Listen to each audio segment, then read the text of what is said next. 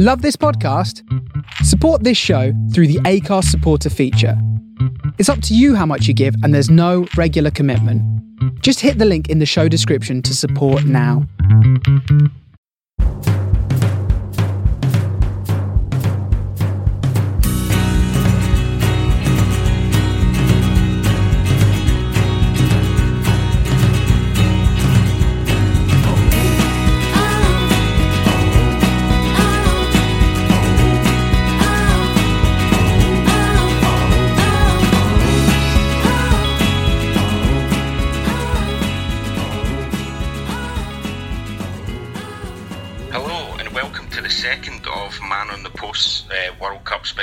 Special preview episodes. Uh, tonight we are looking through groups E through H, which includes, uh, of course, England. Uh, joining me tonight are James, Good evening, fellas. Owen, Hello there. and Adam. Hello. Hi guys, how are you all doing? Very well, thank you. You, you just haven't introduced yourself. Oh, now that I have, that would help, wouldn't it? Uh, Yeah. My name's Andy. I, uh, you might have helped me on a couple of episodes now, and uh, as a Scotsman, the only true neutral on this podcast. Um, we'll get straight into this, guys. Uh, I, I realise that our, our time is precious, and we've had a few problems tonight, so let's crack straight on. Uh, Group E, which contains uh, many people's favourite for the, the tournament, Brazil. Um, Switzerland, uh, Costa Rica, and Serbia. Um, how are we feeling about this group, guys? Uh, James, I'll maybe come to you first. Um, Brazil, we know, have a rich history in this tournament, uh, have a lot of scars carrying over from 2014, obviously, but seem to have been rounding into to good form, especially the last couple of years. How do you see them uh, doing in this group and perhaps wider? Um, I think they'll win all their group games at a canter, and um, I think they'll uh, they're my favourites to win the entire tournament. I think uh, I think the current manager Tite has done a tremendous job to galvanise the squad and to give them uh, their identity back and to help them after the debacle of the seven one defeats against Germany. He's done exceptionally well to, to forge a real good team spirit. And you see in the qualifying campaign when they scored uh, 30 goals and conceded only three, winning 10 of 12 games in a notoriously tough to- uh, qualifying group. Uh, of, of South America going to some very difficult environments and, and winning and winning quite handsomely. I think that with his club uh, experience with Corinthians being successful in his own country at club level as well, and all the players buying into his beliefs and his uh, methods, I think they're going to go really, really far, and I think they'll, uh, I think they'll win the World Cup for a sixth time. Okay. Um, Colin, come to you. Neymar's obviously their star man, but has been has been injured quite a lot, and obviously has been through some difficulties this season with with Paris Saint Germain, not particularly getting on very well with a, lot of his teammates. Um, do Brazil need Neymar to go far in this tournament, or do we think that they're kind of strong enough outfit to, to progress regardless? It's an interesting one, isn't it? Um, Neymar, I don't, I don't know what you guys think, but it seems to me a little bit uh, like Cristiano Ronaldo Mark Two. It's, it's all about me. Um, I'm not sure really. I mean, yeah, he's a key player, but then sometimes I also think that if you've got one standout gu- guy, unless everybody is happy to be subservient to him, then actually it can be sometimes negative. Um, so I'm not entirely sure on that one, but I mean, as, as far as I'm concerned, I mean, and completely agree with what James has said. I mean, this is surely, I mean, this is going to be a cakewalk for Brazil, isn't it? I mean, they're not going to be able to. There's going to be no trip ups. I think you're absolutely right, Colin. Especially what you say about, well, particularly the, what you say about Neymar and the, and it potentially being a downside. Because if there's one thing that Brazil have as an as a nation and as a squad, it, it is a propensity to get overly emotionally affected by things. And if you look at how they've reacted to Neymar's injury in the last World Cup, you could just see that it, they are, they can be very fragile. Uh, it's, the one thing I would say about Neymar possibly going into this tournament still carrying an injury, obviously scored this afternoon, but apparently a very good goal, managed a, for, a full 45 minutes. But you look at the strength throughout their squad. I mean, even goalkeeper Brazil, for the first time, arguably have world class goalkeepers.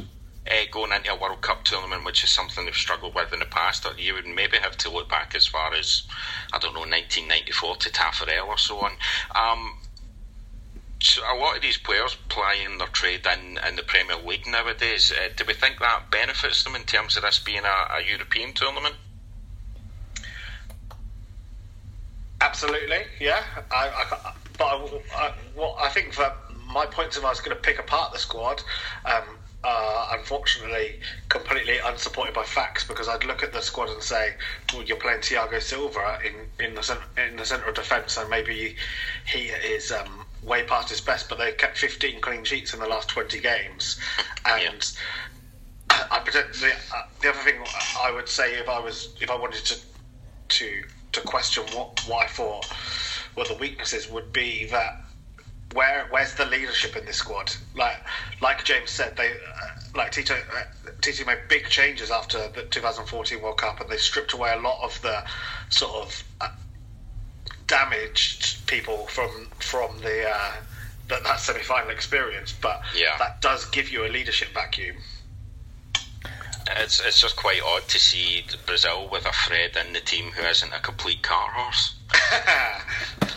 um, let's quickly move on to the other teams in the group. It perhaps feels a little unfair not to talk through, through some of these teams. These teams have obviously done very well, qualify as well. Switzerland, um, particularly, uh, have done pretty well in recent tournaments very often making it out of the group stage. Uh, Costa Rica, of course, at the last World Cup was something of a revelation. And Serbia kind of appear to be something of a dark horse in this tournament. You know, they've got a lot of good players, um, uh, particularly the likes of uh, Nemanja Matic, of course, who we all know from, from Manchester United, Tadic at Southampton, and the rising star of Serbian football at the moment is Sergej Milinkovic Savic. Um, how do we think the, the rest of this group is going to go if you were if you were putting your neck on the line, who do you reckon will be the second team uh, to qualify from this group? For me, if I was looking at it, I'd say that um, I think that Switzerland will will be. Uh, uh, will, will play as a classic Switzerland team do. They'll be very well drilled. They'll be organised, but they've just lost. They've lost potentially lost Granit Xhaka, who's been injured in um, a training camp, and their best player is Shaqiri, who just got relegated with Stoke. Um, yeah. I mean, if you're building your team around one player, Shaqiri and Neymar are steps apart, aren't they? Yeah. I think yeah, very much. I think this, this Costa Rica team is is old. It's, we've seen their their one their one trick, and I don't think that, that uh, this is going to be anywhere near the team that we saw topping a group in 2014.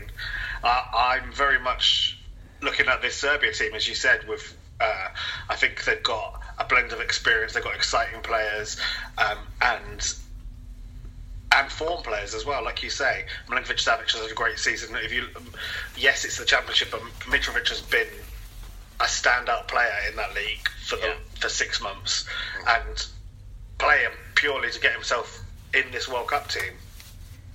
Yeah, absolutely. Um, yeah, James, I don't know. You you perhaps have a have a better knowledge of uh, European football through your travels than than most. Um, how do you see this going between between the likes of uh, Switzerland and Serbia, and also if you if you feel you've got anything to say about Costa Rica?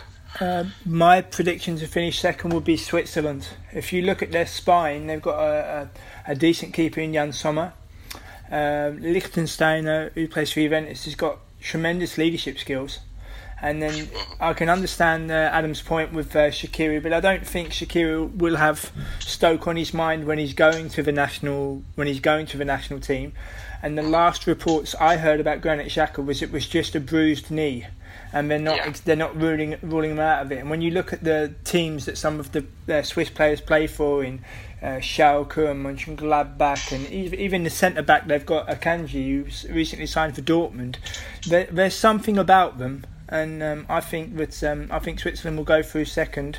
Uh, Serbia do indeed have very good players, but I, I, just think with the experience of Switzerland, I think that will win through. And I completely agree with Adam as well. Costa Rica did a tremendous job to finish top in a in a very difficult qualifying group in the last World Cup, but with the players being four years older um, I think that it may be a bridge too far for them. Yeah. Uh, Colin, yeah, I, I, don't know if you echo the, the points of the guys or if you, you want to throw possibly a dark horse into the. Yeah, I, I, I do. I've got a sort of. of um, it's not a conspiracy theory, but um, I think with Group E, and I think you could also probably say the same with Group F, there's always a room for a little bit of manipulation in the group stage when you've got one big fish. And yeah. in Group B, that big fish is Brazil. And then their first game, Switzerland. Now, let's say Serbia get off to a flying start, beat Costa Rica. We expect, you know, Brazil to be comfortable against all opponents. Mm-hmm. My, my thinking is, would there not be a situation where, in the final games, Brazil already potentially qualified. They don't really need to work that hard, and their last group game is against Serbia. So potentially that could work in Serbia's because if Brazil ain't trying that much, or potentially Brazil fancy maybe even I'm just thinking things here and feel free to shoot me down. Maybe they think, oh right, we'll finish that. You know that might be better for us. You know, depending on who's going to get them next round. Uh, and it, and I don't think it'd be unlike Brazil to you know twist things a little bit like that. Um, yeah, I mean certainly. Uh, uh, yeah, it certainly seems that there's an opportunity there in that last game for Brazil to, you know, perhaps rest a few of their star players, if you want to say that. I mean, you're right, it's not the first time we've seen this kind of uh, uh, third game shenanigans, if you want to call it that. Um, so yeah, there, there's definitely the possibility for Serbia if they can if they can get off to that quick start, as you said, against Costa Rica, for them to to possibly upset the apple cart a little. Um, I, think, um, yeah. I think Colin's right. I, it's certainly not at their disadvantage to be playing Brazil last. Yeah, and, and the second game, second group game, is Serbia versus Switzerland. I mean, I would say if Serbia win that, Switzerland have had it, no matter what they get in the other other games. Um, yeah. Mm-hmm. Uh, James, you, you, you talked about the fact that you think Switzerland will come out of this group in second. Do you think that the lack of a, a kind of prolific frontman does does work against them in this tournament? Um, Possibly, but I think with the creativity they've got in midfield, with uh, the likes of uh, Shaqiri and Ber- uh, who's also been about about a bit, I think they'll be so well drilled and they'll be able to get over the line. And you also think as well with uh, their striker uh, Seferovic, he plays for Benfica and uh, as well has been around and has scored goals in the Bundesliga. So I think they will be able to get across the line. But it's also a valid point that Colin's just brought up. Of you, you never know in the in the final group games if teams are already qualified if they're going to rest certain players or, or even have an eye on the uh, on the last 16 when there's still a final group match to be played. Absolutely. Um, so I think we're all kind of in general agreement then that Brazil will fairly comfortably come out of this group top. Yeah. Yes. Yep. And so we move on to Group F, uh, which contains Germany, Mexico, Sweden, and South Korea. Um, I don't know about you guys. We talk about groups of death in this tournament, and the obvious one that comes to mind is Group B with Spain and Portugal. Group D's got Argentina and Croatia. But in a lot of ways, when you look at how their qualifying campaigns went, this group has the potential itself to be uh, almost like a group of death. There are some, there are some good, solid teams in this one, and uh, it feels like Germany, although they are favourites, this is the kind of group where you could see them possibly dropping a couple of points. Uh, Adam, I'll come to you first on this. How do you see this group panning out? Um, I see it as a completely clearly see it completely differently to you. Um, I just see it as a group of quite uninteresting. I think that you've got Germany, who will, in my opinion, Germany will walk this group, then and then the other three teams will battle it battle it out. Will probably be quite uninspired and will be the, be immediately knocked out in the round of sixteen. okay, fair enough. Um, you, so you see Germany coming out of this group with maximum points, or do you see this being another case of you know they'll have it wrapped up by the third game and, and maybe look to rest a few players? Um, I don't think Germany need to rest a few players, do they? and if they do, I don't know what that, I don't know what that, that means for anyone else. I mean, if you're you're resting Goretzka or Gundogan and bringing in Khedira, oh, you, you've not Yeah, got too many yeah. problems. Uh, James, I know that you've you've uh, championed uh, Sweden uh, a few times uh, on the podcast and, and some of the, the group chats that we've had. Um, how do you see them getting on in this group? Do you have them down as second? I do have them down as second. Um, I was at the um, the final qualifying game uh, in Amsterdam when they lost to uh, the Netherlands, but also in their um, in their qualifying campaign they won at home uh, to France. They uh, um, they drew at home to the Netherlands when they actually should have won. And there was definitely something about them, and uh, they've got a tremendous crea- creative player in Emil Forsberg who plays for uh, Leipzig. And although he's had a, a bit of a strange season, I still rate Victor Lindelof. And I think that the team ethic they have and um, and the, the players they have as well, I, I think they'll go through second. But uh, I think it's highly likely that should they go through, they may well be knocked out in the last 16. Hold on, you're t- so you're trying to tell us that a team that put, took one point away from Holland Mm-hmm. is going to who No. aren't going to the World Cup? No, I was also, Okay. they also beat France at home, which is no mean feat. I mean, yes, they were very lucky, But still but one, but still one, one point from Holland. No, no. My main my main point was winning at home against France when they was une- when that was completely unexpected, and and and going being uh, being a team that were quite rugged and quite together, and um, I did, I can see them going through to the last sixteen. Uh, Colin, Leeds United Colin. players though. are there some Leeds United players in here? Well, Pontus Jansson Pontus Jansson for Sweden, yeah. is a Leeds United player. Uh, That's a one, yeah. Um, Uh, d- yeah. How do you feel about this group in general? I mean, Germany are obviously clear favourites for this. Uh, feels like while their defence might be getting a little on the old side for the first time in a few years in Timo Werner, they have a, a, a real out and out goal scorer. Um, are, are Germany a, a threat? I, I said this, this, this is a really daft question, I appreciate it, but are, are Germany a threat to win this entire tournament, or do you think it's maybe a transitional p- tournament for them?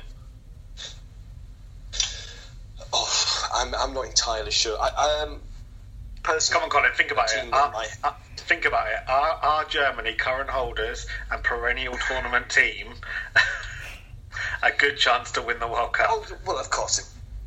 They've got a Wow, great chance. Doug, They've got a come on. They're, they're not my pick, but um, I mean, I, I I agree with like, like a multitude of sentiments on you know with what you guys have already said about this. I mean, I do think Germany will just walk this one. Uh, um, the only thing I'd sort of like throw in is that if I was either Mexico, Sweden, or Korea, or Korea, what I would do is just set out not to get beat.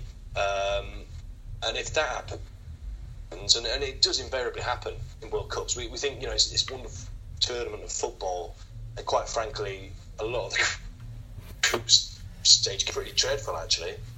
Uh, um, and if you've got, you know, I don't know, Mexico, Sweden, both playing each other, both trying not to concede, then I, I think that could throw up a few potential surprises.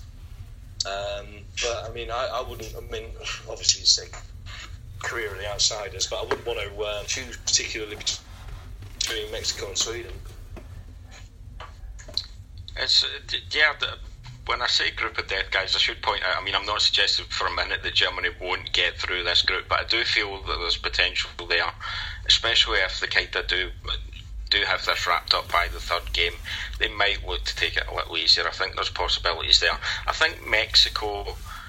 Um, I mean, uh, the players that we know from them are the players who've been around for a while now, and you could argue are a little old. However, they've got a couple of guys in like Lozano who's, who's come off the back of a, a really good season.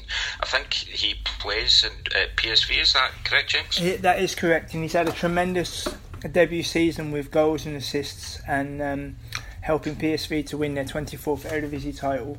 And um, but he can be hot-headed at times, he has received a few red cards this season when things weren't going his way or games were quite tight. But it can't be understated how much of an impact he's had in this division, especially for PSV. And um, he's, he's, definitely got something about him in terms of he doesn't need asking twice to put the ball in the back of the net, and uh, he could very well be a talisman for Mexico in this World Cup. I think it's like you look at that. Oh. You look at that Mexico team, and they've got some players, but then they've also still got 39-year-old Rafael Marquez. I mean, yeah. One thing, just quick, just just be. So just quickly, while we were trying to pick at some of the seams of seams of Germany, I suppose yeah. the the closest you've got to try and look at them and say that they might have some problems is again when you talk about that leadership, they might. Well, they've definitely Joachim Löw's definitely got a decision about what he's going to do with Manuel Neuer, and yeah, this is a team that just lost two one to Austria. yeah, yeah. Neuer's a funny one. I mean, he's been out for most of the season, and yet has been brought straight back in as the number one. Um, that's that seems odd to me. That suggests that's either just an attempt to get match fit, or that suggests a lack of faith in their other goalkeepers. Um, which um, is strange because their other goalkeeper's ter Stegen, who plays who plays for Barcelona, yeah. and and is and in terms of having a goalkeeper who plays at Brighton is it's not like going from um, a, your expansive sweeper keeper to someone who's going to stay on their line. You like you could still play the same football with him.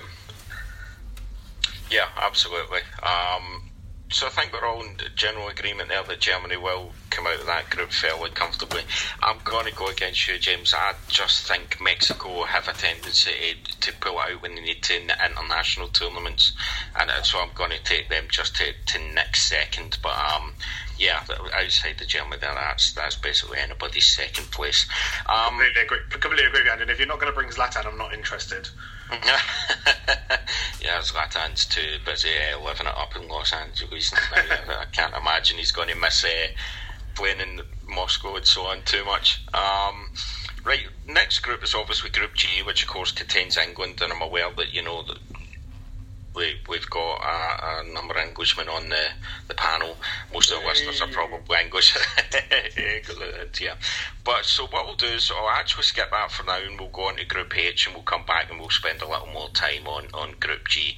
Um, especially as there's some extra interest in there for, for you, Adam, uh, ex Everton manager uh, now in charge of Belgium. Oh, exciting times. but yeah, we'll move on to Group H quickly. Uh, Poland, Senegal, Colombia, Japan. Um, yeah, this is an this is an interesting group in that you look it. It seems quite obvious who the two teams you would expect to go through are. I guess the the intrigue there comes from which team finishes first. Um, Colombia have a tendency to blow hot and cold to these tournaments. Performed very well in 2014. Probably should have beat Brazil, but didn't. Um, have done it a huge amount since then. And Poland will always give you a chance as long as Lewandowski's uh, scoring goals. So, uh, Colin, I'll, I'll, come to you first on this one. Uh, an interesting, fairly. Uh, I don't want to say it's the weakest group in it, but I mean, you know, you look at that and there's not a huge amount of to inspire you in there, I guess. You could say that. You could also say there's uh, four fairly even match teams, so it might end up being the most exciting group. Um, mm-hmm.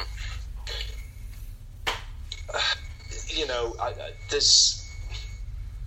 If, if you were a betting man, you know, this would be the one to stay well clear of, wouldn't you? They're, they're all about the same on paper. Um, but I might shock you here. Um, this group contains one of my dark horses, not to win the tournament, but to surprise a few people, um, and that is Japan. Oh, okay. Um, I mean, I don't think most people would see them qualifying out of the group, but uh, I do. Uh, um, and uh, I, I can't, I can't hand on heart say that with any particular reason. I just feel that Japan are a solid outfit. Um, I think there's a lot of room for I don't know what you call it conflict, error, craziness in Colombia and the Senegal camps. Um, Poland are you know, they're, they're okay. Um, yeah, I just got a feeling that um, Japan's going to sneak one of the top two places. Um, yeah, that's just my thoughts. No, I mean it's certainly a group where you know there is the possibility for a team that you might not expect to to make those later stages to get through. Um, they won their qualification group. I mean, certainly, you know, the the kind of Asian groups aren't as easy to get through as they used to be. Um, yeah, James, I'll come to you next. I don't know how you feel about Colin's prediction of Japan, or whether you see this heading in a, a different direction. Um, I think it's an interesting prediction from Colin, and I'll certainly give it ears and, and respect his uh, his prediction. But my personal take is that Colombia will finish first and uh, Poland will finish second.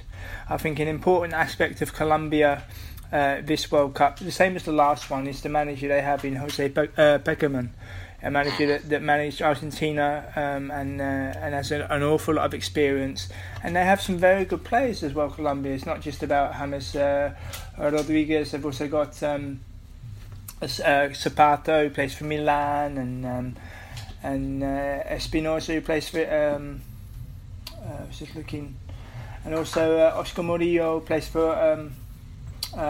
Pachuca in Mexico. So it's a real, it's a real, it's a real mix. And Sergio Santiago Arias, who plays for PSV Eindhoven, but I think the, the manager is key to uh, is key to Colombia, and with Poland as well. It's it's not just about Lewandowski. They've got a, a good manager in Nawalka, and they've got a tremendous centre half in Kamil Glik, who plays for Monaco, who I think is extremely underrated.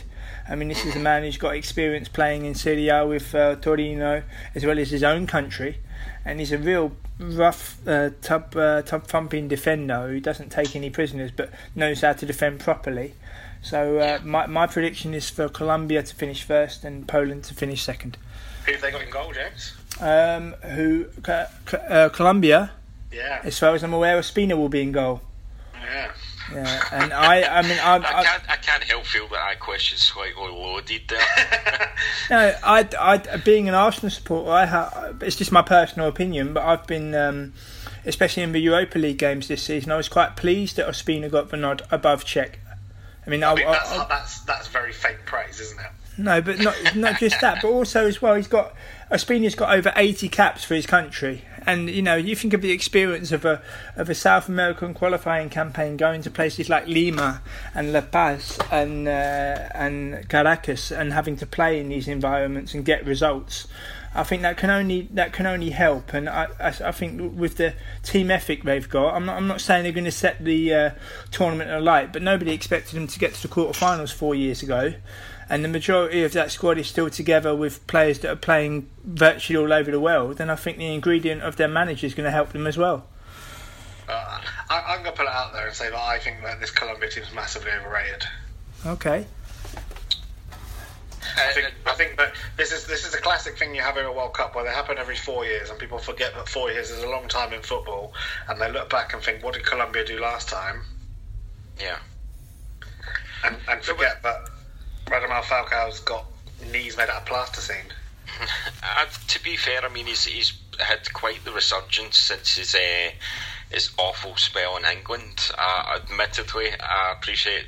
I'll qualify this now by pointing out that it is in France, where that it doesn't seem hugely difficult to score goals if you're a forward. and perhaps being a little unfair there. I mean, Edinson Cavani does it, and he misses three and two. two he, he misses like nearly three and two chances.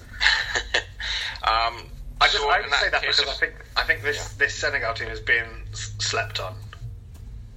So, funnily enough, I was watching uh, ESPN FC earlier on today, and Shaka Hislop picked them not only to make the quarterfinals, but to put England out on their way to the quarterfinals or semi-finals, possibly. Um, so yeah, it's that. So in what regard do you think they're being swept on? Is this, is it just a stronger team than we're giving them credit for? Is it because so. they're in a relatively weak group? Or I think I think I think it's a stronger team they're being credit given credit for. I think they've got um, pace and power up front. I think any team that has a just a game midfield is going to be well organised and not going to have a, not going to be caught out too often. Mm-hmm. And I think that it is. I think that classically, European punditry sleeps on on African teams.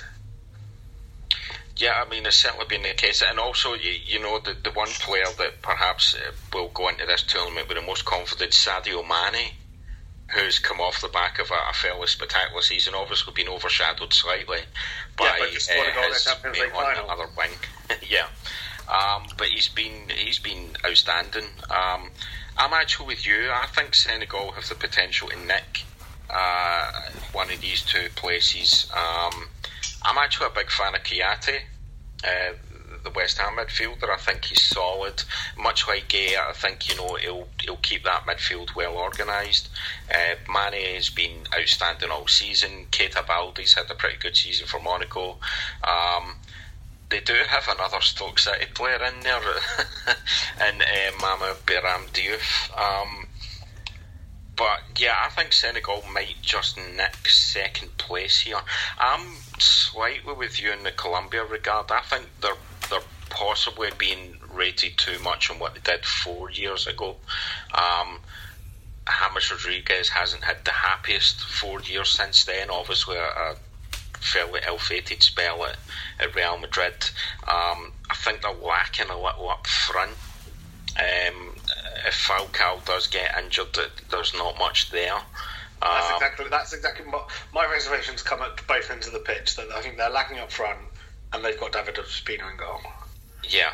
Um, we haven't talked much about Poland in this regard. We've kind of talked around them. Uh, Robert Lewandowski is obviously their star player. You imagine that Poland will probably only go as far as, as he takes them. But are we all kind of suggesting then that we think he will take them past the first round? I think so. I agree. I'm not sure. Uh, so you, obviously you think Japan will nick a place. Uh, Colin, who would you? Is there another one of the other three teams that you're looking at in particular, or is this just a case of you think it's it's too evenly matched to call? I think it's very evenly matched. Um, and I don't know, a dodgy decision here or there might might really count. Um, if I was throwing my hat in the ring, I'd probably go to Senegal. Uh, I, I, yeah, I think Japan. Yeah, I, and I honestly, from a neutral standpoint, I think that would be would be great for the tournament. Not to suggest for a moment that, that Poland and Colombia don't have great fans and so on, but I mean, for me, tournaments need some of these kind of shock troops to go through. And so I would uh, Senegal and Japan. I would be I would be more than happy with it at this point. But um, so that's Group H, and that leaves us now with the, the group that I guess it, it creates most interest for the for the panel, as I said, and the, the listeners, and that's Group G, which contains Belgium, Panama, Tunisia, and of course England. Um, We'll come on to England last because obviously we want to spend a bit of time talking through, you know, Southgate's uh, decisions and so on. But as I, I hinted at earlier, Adam, we'll maybe kick off with Belgium and we'll come to you first. bearing in mind their their coach. Um, Belgium often flattered to deceive at these tournaments. Martinez has made some somewhat controversial squad choices for this. Obviously, Radja Nainggolan has been omitted. A lot of people have said that that was at the expense of uh, Marouane Fellaini. However, I would like to point out also that Adnan Januzaj has somehow made it into this team. Um, I guess I'll, I'll come to you first and say, in terms of Belgium, uh, is their squad good enough to overcome their coach?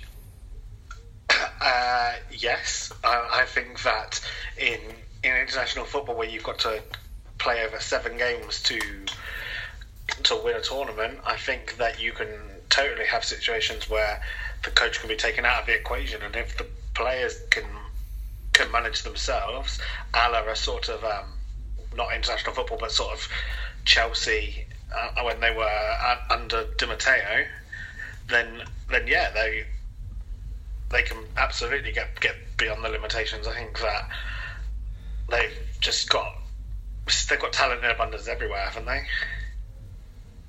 Uh, yeah, I mean, I'm looking at their squad just now. I mean, you start with Courtois and goal. You look at their central defence, which is likely to be Alderweireld, and uh, at this point, you would assume Jan Vertonghen.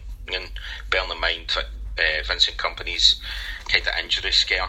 Um, midfield, I mean, Kevin De Bruyne was arguably the best player in the Premier League, not named Mo Salah. uh, and then up front, you've got Romelu Lukaku, who admittedly has been in and out of the United side through no fault of his own, and Michy Batshuayi, who seems to have been almost reborn. Yeah, uh, and when you put that alongside having Eden Hazard, Moussa Dembele, yeah, absolutely. I mean, Dries Mertens, and then and then uh, could, the people could talk with derision about about, about Fellaini, but it, it, in a must-win game when you need an option, he's a man who, who delivers far more often than than lets you down. When normally we'd expect a player to let you down in that situation. Yeah, absolutely. Uh, James, I'll come to you next. Obviously, with Holland not qualifying, uh, perhaps your your allegiances lie towards your Benelux neighbours. Um, but I mean, again, ultra talented team, but very often struggle to put it together at the tournament uh, stage. How do you see this going for, for Belgium? Um, I think they'll top the group, and um, I think um, I think with Nainggolan's decision to uh, announce his international retirement straight after not being um, announced in the squad. And what was interesting as well is shortly afterwards, the Belgian press took it upon themselves to ask the uh, existing squad members about their about the decision to admit Nainggolan, and almost every single one of them said that it, was disbelief that he wasn't involved. And um, I, I, I can fully understand that point, but I think uh, Adam touched on it as well with uh, Dries Mertens, who uh, is a tremendous player and has had a very good season uh, for Napoli. They have a, a young talent as well in. Um, Youri Tielemans, who plays for Monaco and had uh, previous with Anderlecht, and uh, he's he's a very good player. And, and there's um, I think Thomas Meunier as well, the right back, is uh, is extremely consistent. So I can see um, I can see Belgium topping topping the group. But as to how far they'll go, they'll go in a tournament, I think Adam made a very good point about um, about players taking it upon themselves. And I think if uh, if Belgium harbour ambitions to really go far in this tournament, they may well have to do that. Yeah. Uh, Colin, so many of these players based in the Premier League now, so we're, we're fairly familiar with them all. Um, Romelu Lukaku is a player who, on his day, is just about unplayable. Unfortunately, that day doesn't come quite as often as we would hope. Um, how do you see this tournament going, particularly for, for him and, and some of the other Premier League contingent? Well, I think on Lukaku, um, I, th- I, think you're absolutely right. right. He, he, goes a little bit hot and cold, doesn't he? Um, yeah. But I, I think we also have to remember that I think when you look at World Cup winners, a lot of the goals, teams that do well, the goals just don't come from the striker. Yeah. The, the, the days of, you know, Lineker getting the golden boot and things like that, I think are, are, are in the past. Um, and I, and I just think, you know, when, when you look at people, people like Eden Hazard and Kevin De Bruyne, who, as far as I'm concerned, are the best two midfielders in the Premier League. Forget Salah, right? Yeah. Um, it's them two, as far as I'm concerned. Um, I think Belgium are going to do very, very well in this tournament. I can tell you what, why if you want, but it's yeah, I'm, I mean, I'm, I'm happy to hear that at this point. Yeah, I'm curious because this this seems like the first team you've you've properly kind of stuck your name beside. So yeah, I'm I'm curious to hear as to, to why you have such confidence in in their ability in this tournament. Well, first of all, they're in a good group. Yeah, um, and I think we'll come on to that. You know, uh, when we discuss uh, the England team, but. Um, I think if you're going to be a successful World Cup squad, you've got to. It's less about individuals and more about the whole team package.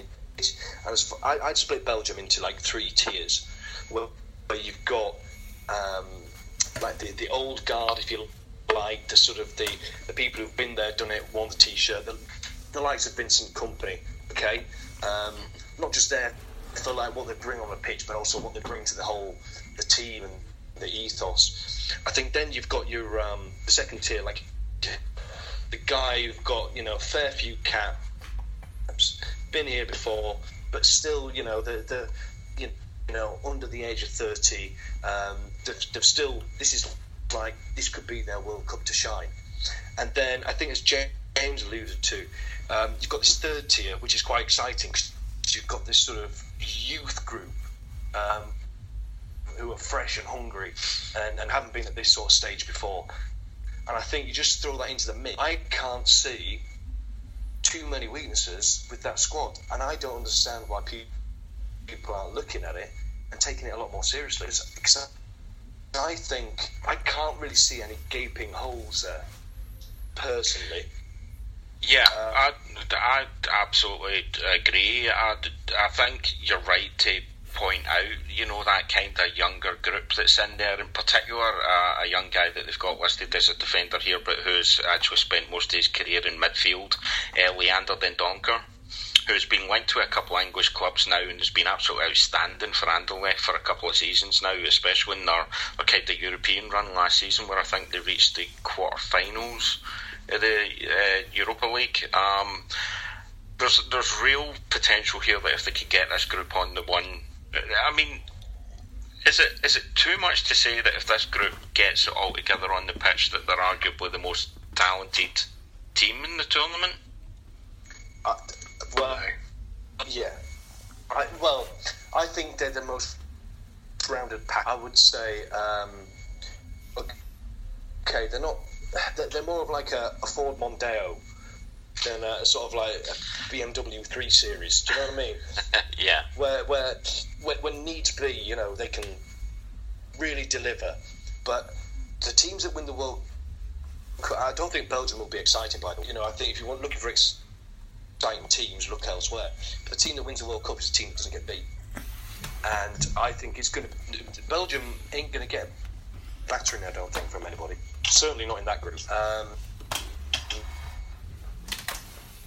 so yeah, that that's my. And, and I also think that perhaps in the past, I think maybe a reason why this is why um, people are sort of perhaps poo-pooing Belgium is because they were so highly rated at previous mm-hmm. tournaments. This is their time. This is their time. Very, very like the golden generation for England. I think that was too soon.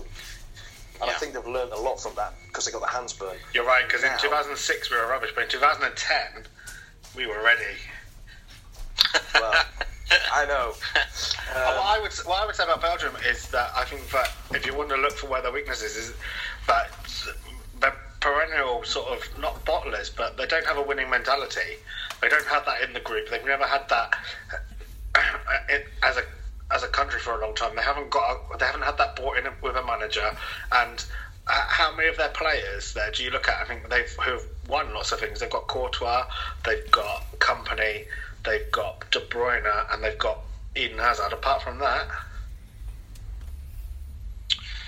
uh, yeah, I see where you're coming from in that. I think that can be an issue, but I don't know. I just, I just think that when it's already something that's perennially in the group and something you know is, is something you're you're well known for. Yeah. And you haven't developed that. Like you look at Spain. Spain had that, but then they, they developed this squad that was full of players who'd won everything at Barcelona and Real Madrid, and, and you look at them now, sort of ten years later from Euro 2008. Yeah, it's um. Just, I, I mean, my, my thinking is that I just think that Roberto Martinez, for for all his faults, I mean, at the end of the day, he did last three seasons at Everton, so he was doing something right compared to the the lunatics they've had in the asylum recently.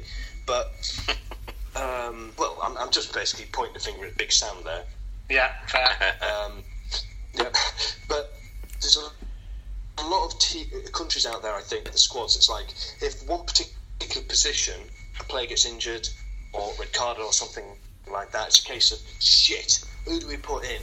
You know, and I think you can say that about England as well. It's like, oh, well, we can put him in, but it's a bit of a gamble. We don't really know. I think there's there's no sort of risky op- options. Do you know what I mean? I think that they can sort of like just cover each other a little bit. Um, I don't know. I've just got to. I, I just think it's a solid setup that I just think could go far. Uh, No, that's that's that's fair. I think you're right. I think the previous kind of hyping up of them was maybe a little too soon. Um, and this feels like if it feels like let's put it this way, it feels like if they don't do it this time, then that that might be their kind of window closing as well, and perhaps that'll be just the motivation they need. Um, I have a confession to make here, guys. I know very little about either Panama or Tunisia, um, but I mean, is it safe to say that you know these two? Are, this is going to sound really unfair if there are any Panamanians or Tunisians listening. I apologise in advance, but are they the cannon fodder of the group? Or do we no. foresee either of them possibly springing an upset? Yeah. Yep. Um, I don't think they're cannon fodder at all. Personally, I think they'll give. Um, I think they'll give all their opponents a game. The current manager of Panama is the manager that got Ecuador to the last 16 of the 2006 World Cup, and I alluded it, I alluded to it on a previous man on the pod post uh, podcast was um, after the draw was made in uh, in de- uh, last December, and um, they went to all the uh, managers to gauge reaction. The Tunisian manager was absolutely cock a hoop at drawing England. And his quotes were, I'm absolutely delighted to have drawn England. Why? Because he firmly believes that they're going to beat them. Um, England always with African nations recently, especially with Algeria in 2010, where everybody thought we, was going to walk all over them, and it was a very very tedious game where we didn't play very well. Um, I think as well, um, you know, with a, a, Tunisian side when we last played them back in '98, everyone thought that we'll absolutely steamroll them. It only ended up as a 2 0 win, which was difficult at times uh, given the circumstances in the heat. Um, I think that Tunisia and Panama will, will give all their opponents a uh, a real good game, and I'm I'm particularly interested in the opening game for England as to how they get on because it's very important that they win the opening game, and um, and also with Tunisia with their uh, with the, the, there's there's something about them with the players they have, and, and they have a re- they have a real togetherness, and I think they have self belief as well. And I think. Sorry, is that not huge naivety though? Because what is the manager of Tunisia supposed to say other than "I really fancy at least one of these teams because I'm planning on qualifying"? I, th- I think you, it, I you think can't roll over and say, "Oh no, we're in trouble. This is a nightmare. They're both much better than us. We're going to lose." I mean, no, I think I think it's quite I think it's quite telling, Alan, that he chose to pick England. I mean, by the same token, he could have said the same about Belgium. But could have done. So it's 50-50. Could have done, but no, I think he's I think he's done that deliberately. And I think if you look at the the Tunisian manager, he's managed in Germany at club level. And I, I think there's, um, I think England will go through second in this group, but they, I think they have to be wary as well. I mean, I've said it on the pod before. Yes, England beat Nigeria yesterday, which is which is fine, and that's great. But if you look at the the Maghreb Triangle in Africa, you've got Morocco, you've got Algeria, and you've got Tunisia. They all have similar characteristics in terms of um, qualities, in terms of endurance, in terms of how they play. Surely it would have been a lot better to have a friendly game against Morocco or even Algeria to prepare for a, a, a potential scenario playing uh, Tunisia in the opening game rather than. Uh, and Nigeria, who have, oh yes, it's the same continent, but there's different characteristics as well. So I think, um, I think that England have to be wary, and I, my prediction is that they'll go through second behind Belgium in this group. I'm more, I'm more aligned with you, Andy. I think that, that these teams will be cannon fodder for the other two. I think that you, we're talk, we we play in a global game now, and I think you can tell by the the quality of that squad is that yes, the, there's still players can be hidden, but how many of those Tunisia players play for top sides? Yeah, I must admit, I'm looking at that squad. The only name that uh, sprung out to me was um, uh, Wahbi Khazri, who some English fans might know from his time at Sunderland. Um, he's since gone on to kind of forge a, decent path for himself in France. Um, beyond that, yeah, I mean, you look at the clubs that most of them are playing for, even the ones who are playing in Europe. You know, you've got Bilel Mohsni who's playing for Dundee United uh, after it, it, having had previously had the disastrous spell at, at Rangers which involved him getting in fights more often than actually making tackles. um, you look at uh, you look at Mohamed Well Arbi, who's playing for Tours in France, who, to be fair, uh, haven't been terrible, but aren't also you know one of the big names. It's it's difficult to look at that team. I agree with James in terms of the one thing that there are no I don't want to say weak teams in this tournament because they're clearly weak teams, but they're also well organised nowadays that I think they will shut up shop. I think you know teams will have to do something decent to break through them. Um, uh, and Jesse, I know who, who obviously appears on the, the Extra Time podcast, is uh, a big fan of Panama. I believe um, she's she's hinted as much that she believes they've got the pace certainly to trouble, uh, particularly England. We know that they're, they're not exactly blessed in that regard at the back. But yeah, it's just it's difficult to see how these two are going to be able to compete with teams full of much more established uh, internationals and you know kind of club players. Uh, Colin, uh, again, Panama Tunisia. I don't know. Do you believe uh, the same that they're probably just there to, to make up the numbers, or or do you also see this being a case of one possibly springing a surprise? Um, I agree with what James is saying. Um, I think there's a lot of reasons to be very positive about Tunisia and um, they're going to go in there as underdogs. Mm-hmm. But um, I know that Panama played um, I think it was their last game against Northern Ireland um, in a friendly, and um, it was like, like a party atmosphere. I think it's the first time Panama have ever qualified for World Cup. Yes, um, and they're going crazy about this. You know, this is like huge to them. Uh, um, so, I think so. It's, it's all good and well. I think to say, oh well, there's so many players who play in the Champions League. England have got you know all these Premier League players, but when it comes to the big, big stage, at the end of the day, it's just eleven guys against eleven guys, and they're going to be so pumped. It's unbelievable, and I do completely understand exactly what James has said when the Tunisian manager is saying, "Yeah, we can beat England," because the thing is, let's face it, I don't think Tunisia will beat Belgium, but like if it can't be Belgium, you go for the second weakest, which is England, yeah. mm-hmm. and, and, use that as the sort of the focal point. Um, sorry, sorry, got the second strongest. Yeah, sorry, yeah, second strongest, I should say, on paper. Yeah, yeah. Sorry, quite quite correct. Um, and you know, people have short memories. England have been here before, but these are the, the yeah, but, two banana but, skins. Yeah, but Colin, the games that James, the games that James brought up, one of them we won and was 20 years ago, and the other one was eight years ago, and none of those players are playing in this game. It's irrelevant. Right. Okay. Well, then, I mean, I, I don't know. Are we changing the conversation now, Andy, to about the strength of the England team? Because I think that will also Actually, yeah, I, I, think we should. Colin, I'll maybe come to you first on this. See, the, the way I look at it is that I, I feel that in the past, many of the best international teams are the ones who who are able to send out the same eleven every week, or every not every week, every game, every tournament, so on. I, I look at this England team, and for me, they're able to do that, but they're able to do that for the wrong reasons because to me once you get past that kind of first 13 14 players there's not a player there that I would think oh I would rather start him than him. Is it a case that Gareth Southgate is able to play the same team because he literally has no other options?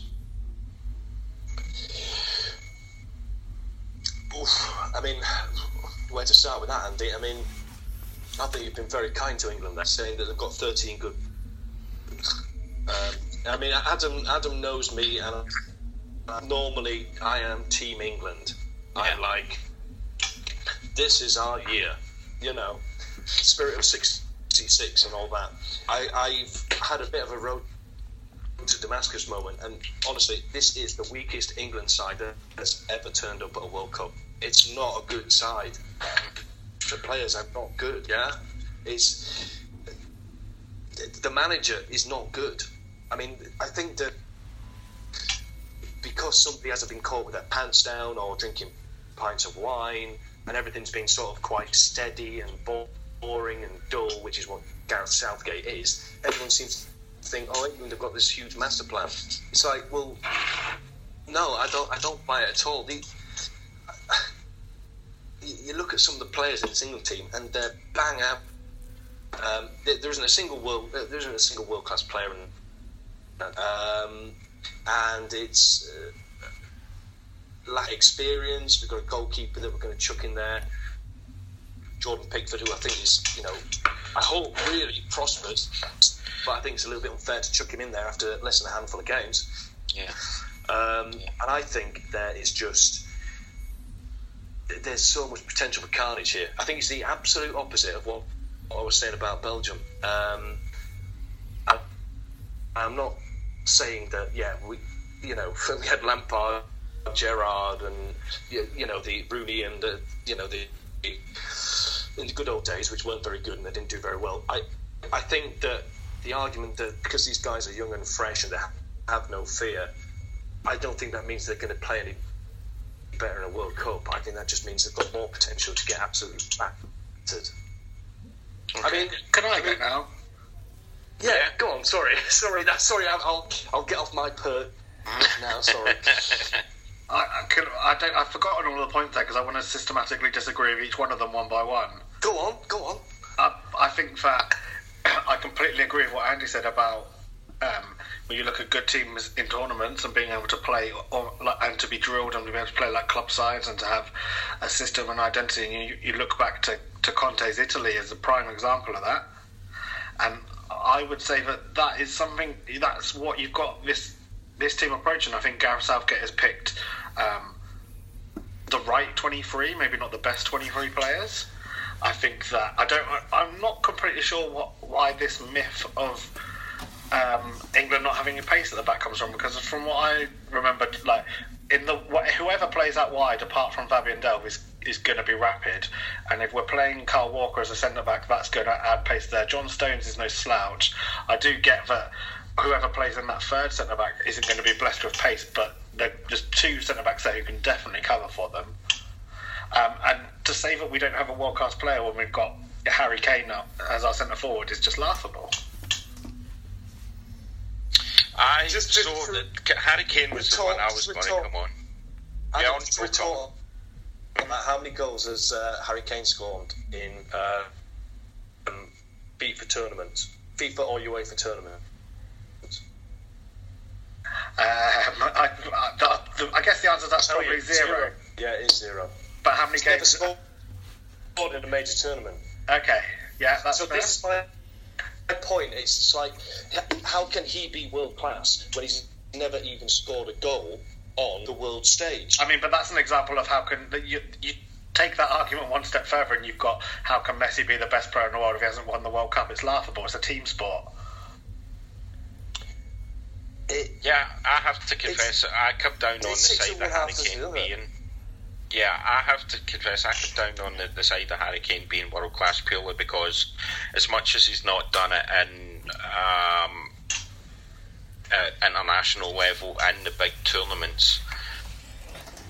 I mean, it's it's not that easy still to score thirty a season in the Premier League. Certainly not in consecutive seasons. Um, yeah, he has looked comfortable in the Champions League. I think uh, I recall the the game against Juventus. I thought he played very well in that against some world class defenders. Um, I agree that he needs to show up at this tournament. Uh, my uh, abiding memory of England at the World Cup 2014 was Harry Kane taking every corner kick yeah. when he should have been in the box. Um, but that comes but, down to the manager. yeah, absolutely. That that was that, and again, that's perhaps where I think you can look at England in this tournament and say that's where their major problem is. Um, oh, Yeah, I think Southgate has, has done a decent job in terms of forging some kind of identity for England in terms of you know switching to the three five two. But to me, it just I'm not convinced that late in games when he needs to make the right changes that he's the guy to do that.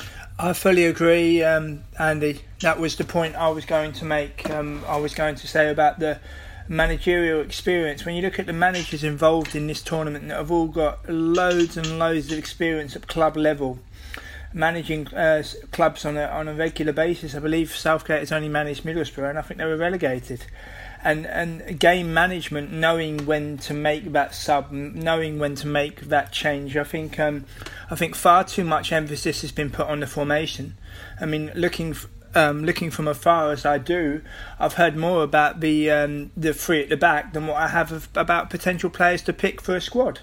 Uh, the points I made uh, regarding the um, the African teams that we've played, yes, they were a long time ago, but I was just trying to make the point that England, I believe, uh, may well be likely to struggle against yet another another African team due to the uh, characteristics that they have.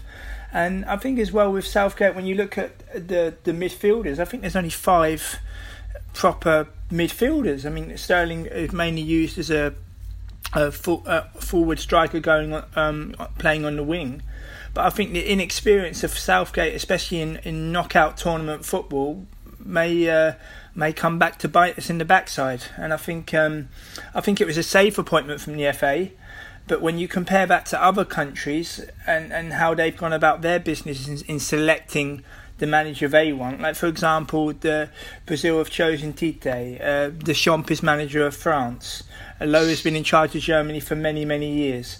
They're, they're picking these managers because they've got an awful lot of experience in, in they, they know how to build a team and how to build um, build a setup to go on to gain success. And I, I don't believe that Southgate has those qualities, to be honest. Do you think But hold on, you- isn't isn't Deschamps widely considered to be a bit of a clown in, in France? And when it, already they have his replacements lined up, ready to go, expecting him to fail. I, I think I think it depends on who you speak to. To be honest, Adam, I think they reached the final of Euro 2016. I when he started his At manager when he yeah at home yes, but there's still it was still a lot of pressure to go on to go as far as they did, although it may well have been expected. But when you look at um, Deschamps when he started his managerial career, it was under uh, a very it was a Monaco side that were, were drifting, and he managed to get them to a Euro, uh, to a Champions League final. Going to Juventus when they were relegated to I think Serie C, and and starting to lay the foundations for them to get back up. And I think with uh, I don't disagree with your points about him being laughed at in some quarters, but I think that depends who you speak to. And I think um, I think with um, I think he must have something about him. And I, I just think with the lack of experience with with Southgate, I think he's 49 years old, and maybe I'm a bit of an old romanticus, but a, an, a national team job is for an older, elder statesman, if you like. I mean, if you look at the manager of Uruguay, he's 71 years old. I think Aragonés, when he started uh, Spain on the road to success, was uh, was quite. Um, I think he was in his 60s at the time. Or, or Got two words for you: Roy Hodgson. yeah, um, no, I wouldn't, I wouldn't, I wouldn't, I wouldn't disagree with those points, Adam, at all. It's just I think, um, I think experience is key, and uh, I think, uh, I think Southgate at tournament level, you know, if England are behind against Belgium and they need to, to, to get a positive result, is he going to know about a formation change? Is he going to entertain?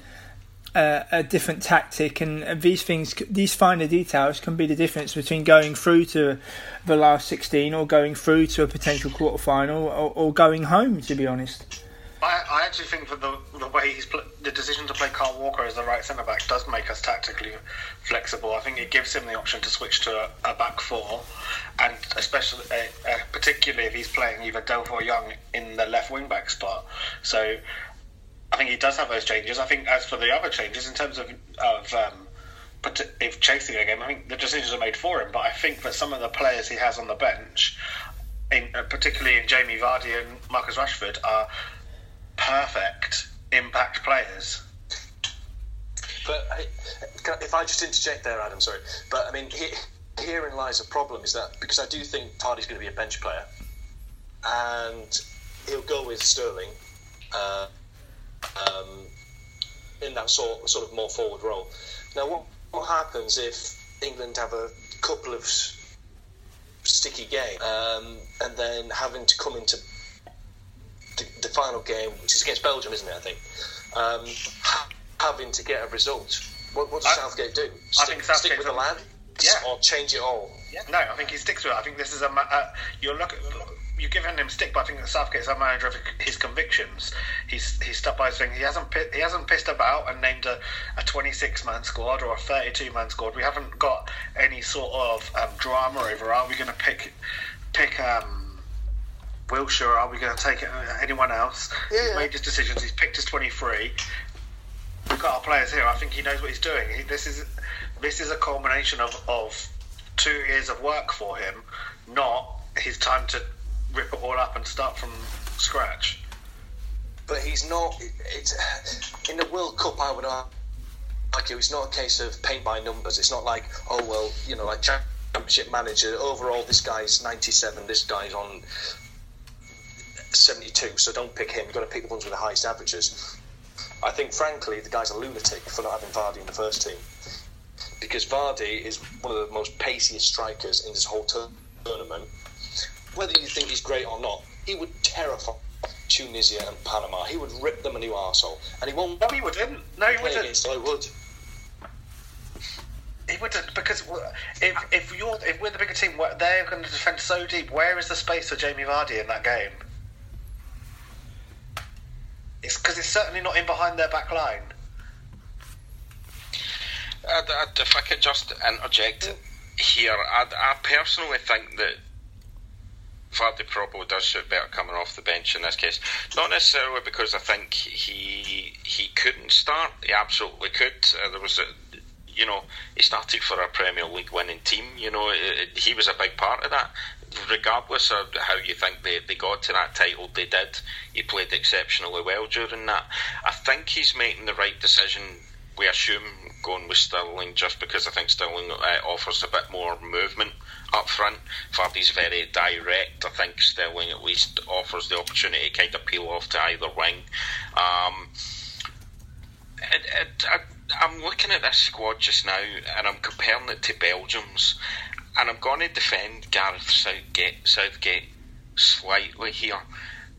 I look at Belgium's midfield, and James, this comes back to the point you made about them only taking a certain number of midfielders. Belgium's midfield options Yannick Carrasco, Kevin De Bruyne, Nacer Chadli, okay, uh, Moussa Dembele, Marouane Fellaini, Eden Hazard, Thorgan Hazard, Adnan Januzaj, uh, Dries Mertens, who I actually think probably plays more up front than midfield, but regardless, Youri Tielemans, Axel Witsel.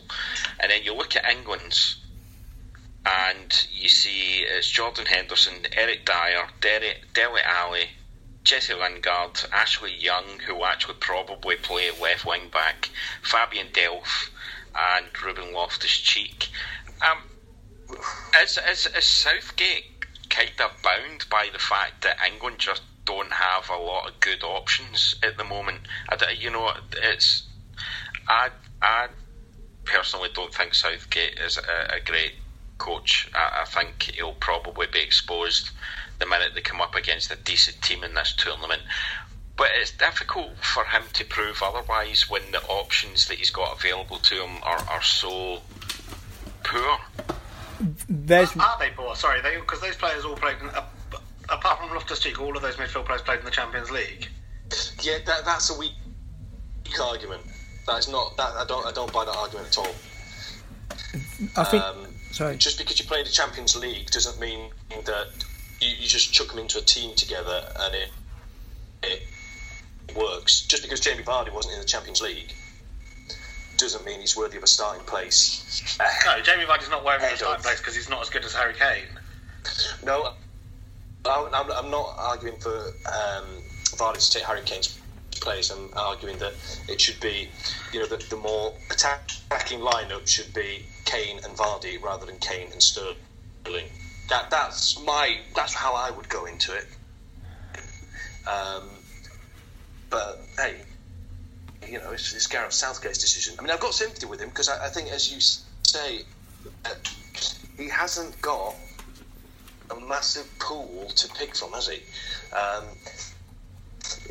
you know, I don't disagree with the teams picked. I don't disagree with the players. I mean, I think that's the best, much of a muchness, the best he could do, really. Um, I, I, just think, you know, you were comparing midfields there, and I was always, I was all laughing. Do you know what I mean? I mean, some of the guys in the Belgian midfield versus some of the names that you mentioned in the England midfield, and I was just thinking, my God, do you know what I mean? There's, there's such a discrepancy, um, and th- that's why I'm sort of on the negative for, for England. I think there's one name in the midfield sense that's been completely overlooked, which I can't still quite believe has not been capped, and that's uh, Marc Albrighton. This is a player that played a key part in Leicester's title winning uh, side, providing goals and providing uh, uh, assists. And when he went on to play Champions League football, putting the frighteners up teams like uh, Atletico Madrid and Sevilla, and uh, and scoring goals in the Champions League level as well. And it's been completely overlooked. And maybe uh, Southgate doesn't want to play with a winger, but every time I watch Albrighton play, he always seems to be able to find a, a telling pass that can create a, go on to create a, a quick counter attack. You know, and for someone who who's done it at the highest level domestically and also in the Champions League to have provided such a good impression on both levels to not even be capped. I mean, I mean, he was capped at under twenty level and under twenty one level, but to not even have one cap is a sad indictment. And I, th- I think as well, I suppose Southgate has done the best he's, he's he could with the squad that he's picked, but omitting a player like Albrighton uh, you know, you think outside the box a little bit. Andy made a very good point about the the Belgian midfield, and, and, they've all got different qualities and characteristics that could be called upon at a certain point. Not just Eden Hazard, but also the pace of Youri Tielemans and the, the trickery of Carrasco, and they they could be they could be vital in, in terms of of turning the tide of specific games in a, in a tight knockout game, for example. I'm, I'm wary of the fact that we're we're kind of approaching uh, uh, over an hour on this uh, yeah, uh, podcast. I think right. I mean, the, the thing, is, the thing. I think we've been podcasting we too long when we're talking do an hour. we, could, we could do a whole hour on England just on its own, couldn't we? Yeah, absolutely. Because um, there's, there's, there's, no right or wrong answer. Um, I mean, I, I would just like to ask well, everybody on the pod, you know, before we round up perhaps on this group, is yeah. how, you know, as England's sort of, you know, so close to our hearts, isn't it, Andy? Um, how far do we think England will go? Oh, careful, Colin, you're going to get the ire of Ross and our secret predictions. Well, um, well, I think it's a fair question. I think people want to know what we think, the listeners. Yeah, I think I think we would only incur the Ira Ross on that one if any. I think England are going to win the tournament.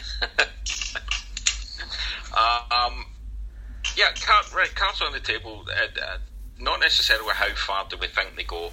Are we all confident that England are going to make it out of the group stage? No. Yeah. I think they'll finish second. Okay. Um, do we think so? you say you're not confident they'll get past the group stage, uh, Colin.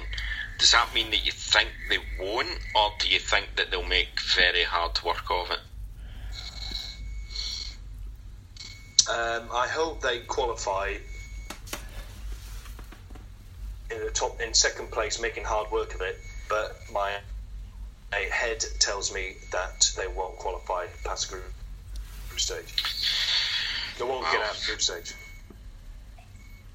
And on that bombshell, uh, I think we'll, we'll possibly back to the studio. There, but yes, back to the studio. Uh, right, yeah, I think we'll, we'll, maybe call it there, guys. Um, we've got a lot of uh, stuff still coming up on the World Cup, as, as has been alluded to here. We've got our secret predictions, so I won't at this point ask uh, who we all think is going to win the tournament or anything, but I think I, I, have confidence that this is going to be a good tournament. I, I, don't know how you guys feel about that. Obviously, World Cups have been somewhat hit and miss recently. Seems like for every one good tournament, we get a, a fairly average tournament afterwards. Uh, do we think there's enough intrigue and, and talent in this tournament that we think it'll be a good World Cup? Yes, I think it'll be a World Cup full of surprises.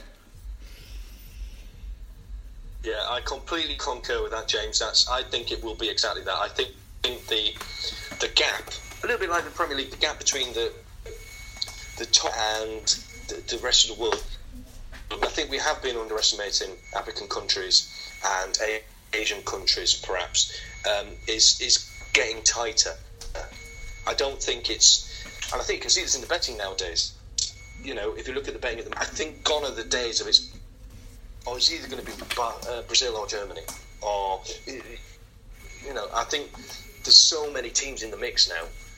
I think it's going to be really open, so I'm, I'm looking forward to it. Adam, how are you feeling about the tournament as a whole? You expecting? It's like sixty fireworks? odd games of football. I'm going to have a great time. yeah, yeah, uh, yeah. My wife's going to hate me by the end then. Um, Right, thanks for that, guys. That's been really good. Uh, that's covered off groups E through H. Uh, as I said, the the rest of the crew covered A through D, and you can hear that on the feed at the moment, I believe. Um, guys, where could people find you on social media if they want to take you to task on any of your, your things? James, I'll come to you first. At James Rowe NL. Uh, Adam. Um, Adam SA 101. And Colin. Cass 707. Uh, I've been Andy. You can find me at Site Tyson, and as always, you can find the whole crew at Man on the Post. Uh, that's been great. We'll be bringing you lots of stuff over. Uh, the World Cup, uh, we're aiming, I think, for daily podcasts, aren't we, guys? I think that's my understanding. Yeah, I believe so.